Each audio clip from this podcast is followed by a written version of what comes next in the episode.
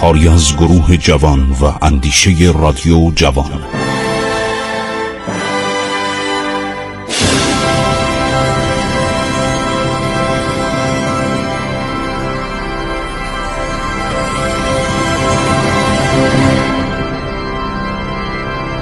بسم الله الرحمن الرحیم.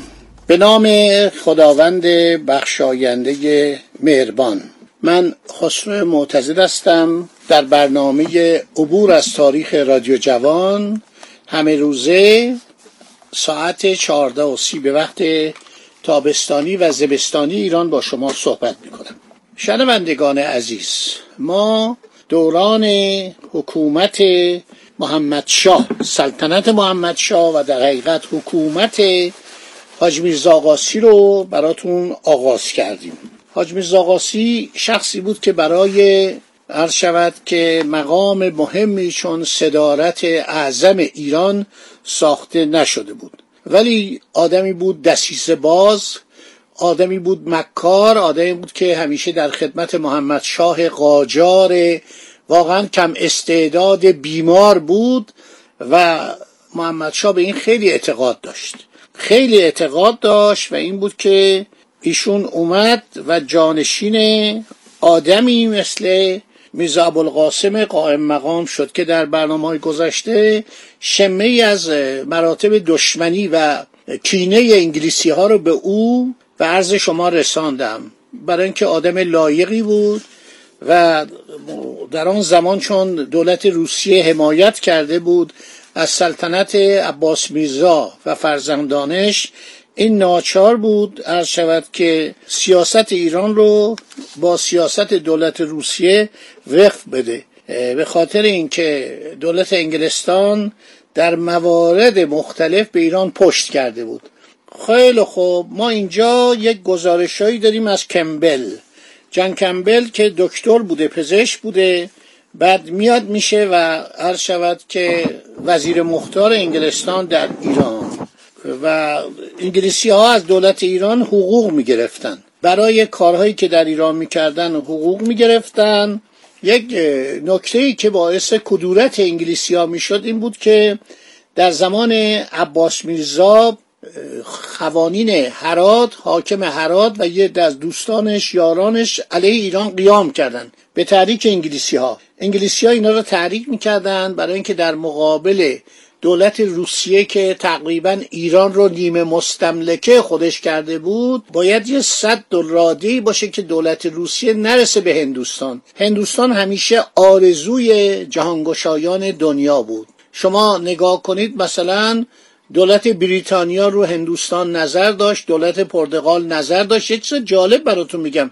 تا 1339 هجری شمسی تا 1960 یه منطقه بود به نام گوا در قسمت عرض شود که جنوب شرقی هندوستان. این در استعمار ارتش پرتغال بود. یعنی دولت پرتغال از قرن 16 هم اینجا رو تصرف کرده بود. خب عرض شود حضور اولتون که انگلیسی ها در هندوستان به خاطر این پیروز شدن که خرافات بود جل بود چند دستگی بود نادانی بود. و ملت هند یک ملتی بود مرکب از شاید 500 عرض شود که تیره مختلف. و بعدم اینا آدمایی بودن از دنیا بیخبر بودن و اینا به قدرت توپخانه و به قدرت پول اومدن هندوستان رو گرفتن.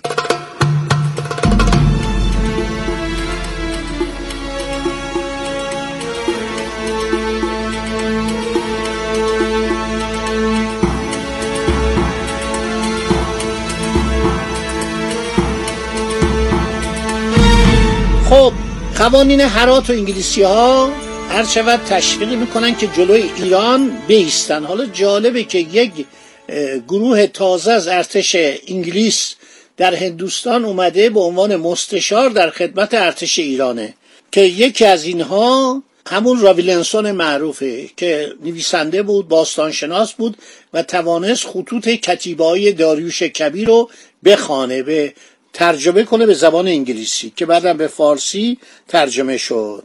هنری راویلنسون جزو عرض شود که نیروهایی بود که با ارتش هند اومدن به ایران با مستشاران هندی اومدن در خدمت فتلیشا بودن. بعد محمد شا که پادشاه میشه جن کمبل نماینده انگلستان نیروی رو تجهیز می‌کنه به فرماندهی سر هنری بیتوم لیندسی صاحب که تازه وارد ایران شده بود و همکاری دیگر افسران در تاریخ 16 نوامبر 1834 وارد پایتخت میشن. علی شاه زل سلطان گفتم که عموی محمد شاه بود. اونو عرض شود که چه روز تاج تخت ایران رو بر عهده داشت قصب کرده بود و اونو سرکوب می‌کنن. بعدم افسران انگلیسی بهشون دستور میدن که برن به طرف جنوب ایران. نیروهای حسین علی میرزا فرمان فرما رو که در روز جمعه سوم شعبان 1250 5 دسامبر 1834 در شیراز سلطنت خود را اعلام کرده بود و نیروهایی را به فرماندهی برادرش حسن علی میرزا شجاع سلطنه به مقابله نیروهای اعزامی دولت مرکزی اعزام داشته بود سرکوب کنن. اونم با توپخانه خودش عرض شود که اینا رو تارمار کرد. یعنی سر هنری بیتون. نیروهای حسن علی میرزا در نزدیک ایزد خواست. اینا شکست خوردن و فراری شدن. دو برادر رو در 29 زیقده 1250 هجری قمری 29 مارس 1835 در شیراز دستگیر به تهران اعزام داشتن بقیه افسران انگلیسی ظاهرا مدتی هر کدام در بعضی از ایالات به تعلیم و دیسیپلین نیروی شاهزادگان حکام آن ولایات مشغول شدند. هنری راویلنسون در سال 1835 معمول شد به کرمانشاه برود و دو فوج از افراد ایل گوران و کلهور از نیروهای بهرام میرزا شاهزاده حاکمان ایالت رو تعلیم بده. در همین مأموریت بود که کتیبه خط میخی داریوش اول در کوه بیستون مورد توجه واقع شد این زبان فارسی را می‌دونست. آدم باسوادی بود. تصمیم به خواندن آن گرفت. با مراجعه مکرر با آن کو و بالا رفتن از آن توانست نسخه دقیقی از آن کتیبه تهیه نماید. خیلی کارش جالب بوده. سرانجام با بررسی و مطالعه مستمر و پشتکار بسیار در مدت دوازده سال موفق شد آن کتیبه را در سال 1846 بخواند. ایشون بعدا به درجه میجر جنرال یعنی تقریبا می‌رسه به درجه سرتیبی یا سلشکری خودش هم یک کتابی می‌نویسه خاطرات چه می‌نویسه که من چطور این کتیبه رو خوندم. این کتیبه ها خواندنی نبود. یعنی مردم نمی‌دونستن این خطوط میخی چیه. منتها شامپلیون یک نفر از دانشمندان فرانسه رو ناپل اون موقعی که هنوز به اصطلاح پست مهمی نداشت هنوز کنسول اول نشده بود در لشکرکشی به مصر با خودش برد. شامپلیون با عده از دانشمندان رفتن این کتیبه های عرض شود هیروگلیف رو خوندن. یعنی اون خطوطی که روی مقابر عرض شود فراعنه مصر بود. و بعضی از این خطوط یه نسخ دیگه هم داشت. نسخ یونانی داشت. نسخ آرامی داشت. از طریق اون توانستن که زبان پهلوی قدیم رو کشف کنن و خطوط میخی رو بخونن. اولین کلمه هم که کشف کردن خشایار شاه بود. شاه. خشایار شاه. ببینید شاه نیستا خشایار شاه. اسمش بوده هی هم نداشته. اینو کشف کردن بعد این آمد دوازده سال زحمت کشید تاریخ ما رو کشف کرد.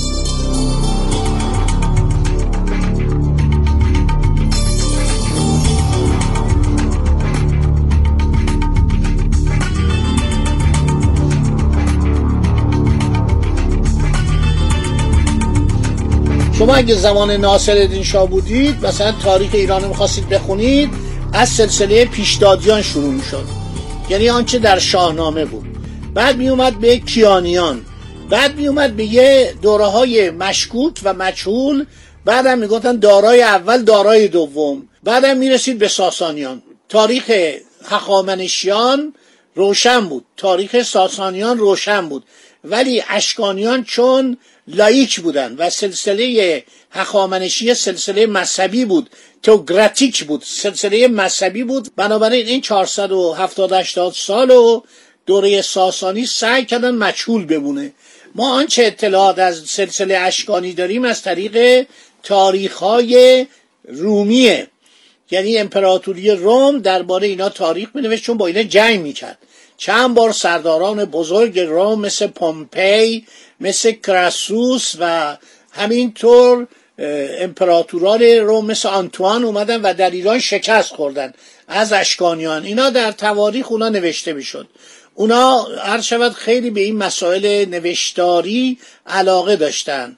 حتی یک مقوای بزرگی یا یک تخته بزرگی بهتر اصلاح کنم یک چوب بزرگی رو هر روز وسط شهر روم به نمایش میذاشتن اخبار مهم دستورات دولت رو روی می نوشتن فکر کن یه تخت سیاه بود که با گچ روی می نوشتن چه خبره؟ امروز دولت چیکار می‌خواد بکنه؟ مجلس سنا کجا تأسیس میشه؟ کجا دایر میشه؟ جلسات تازه کی برقرار میشه؟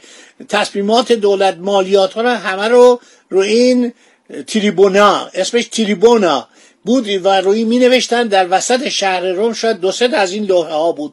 بنابراین تاریخ نگاری هم در روم خیلی متداول بود. بهترین اطلاعات که ما از دوره عرض شود که اشکانی و ساسانی داریم از همین کتابای رومیه.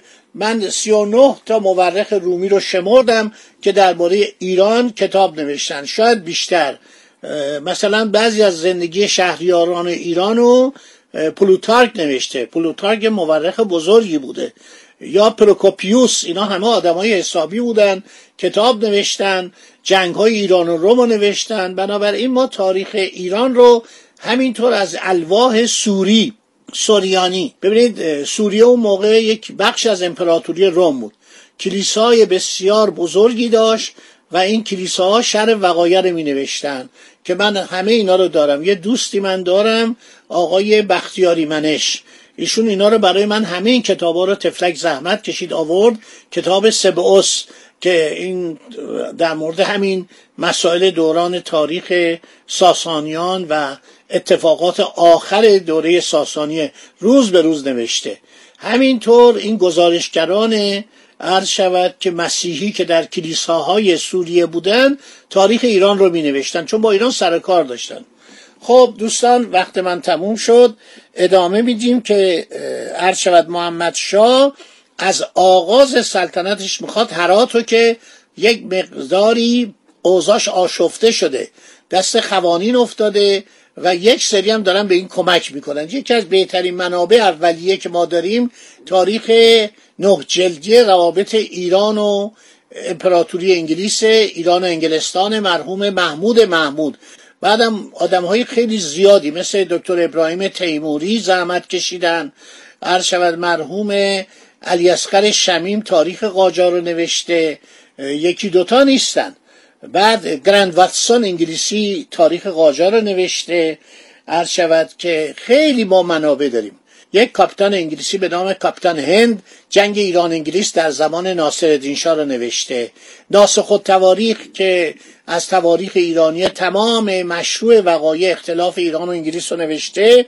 در صورت انگلیسی حالا ایستادن که هرات و دست ایرانیا ندن برای که از روسا وحشت دارن. خدا نگهدار شما تا برنامه بعدی.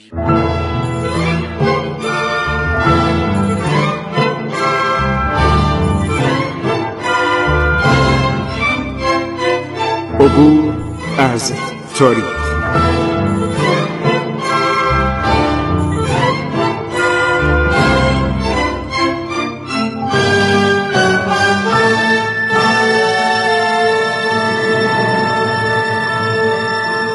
ایران با شکوه. سرگذشت ایران ما به روایت خسرو معتزد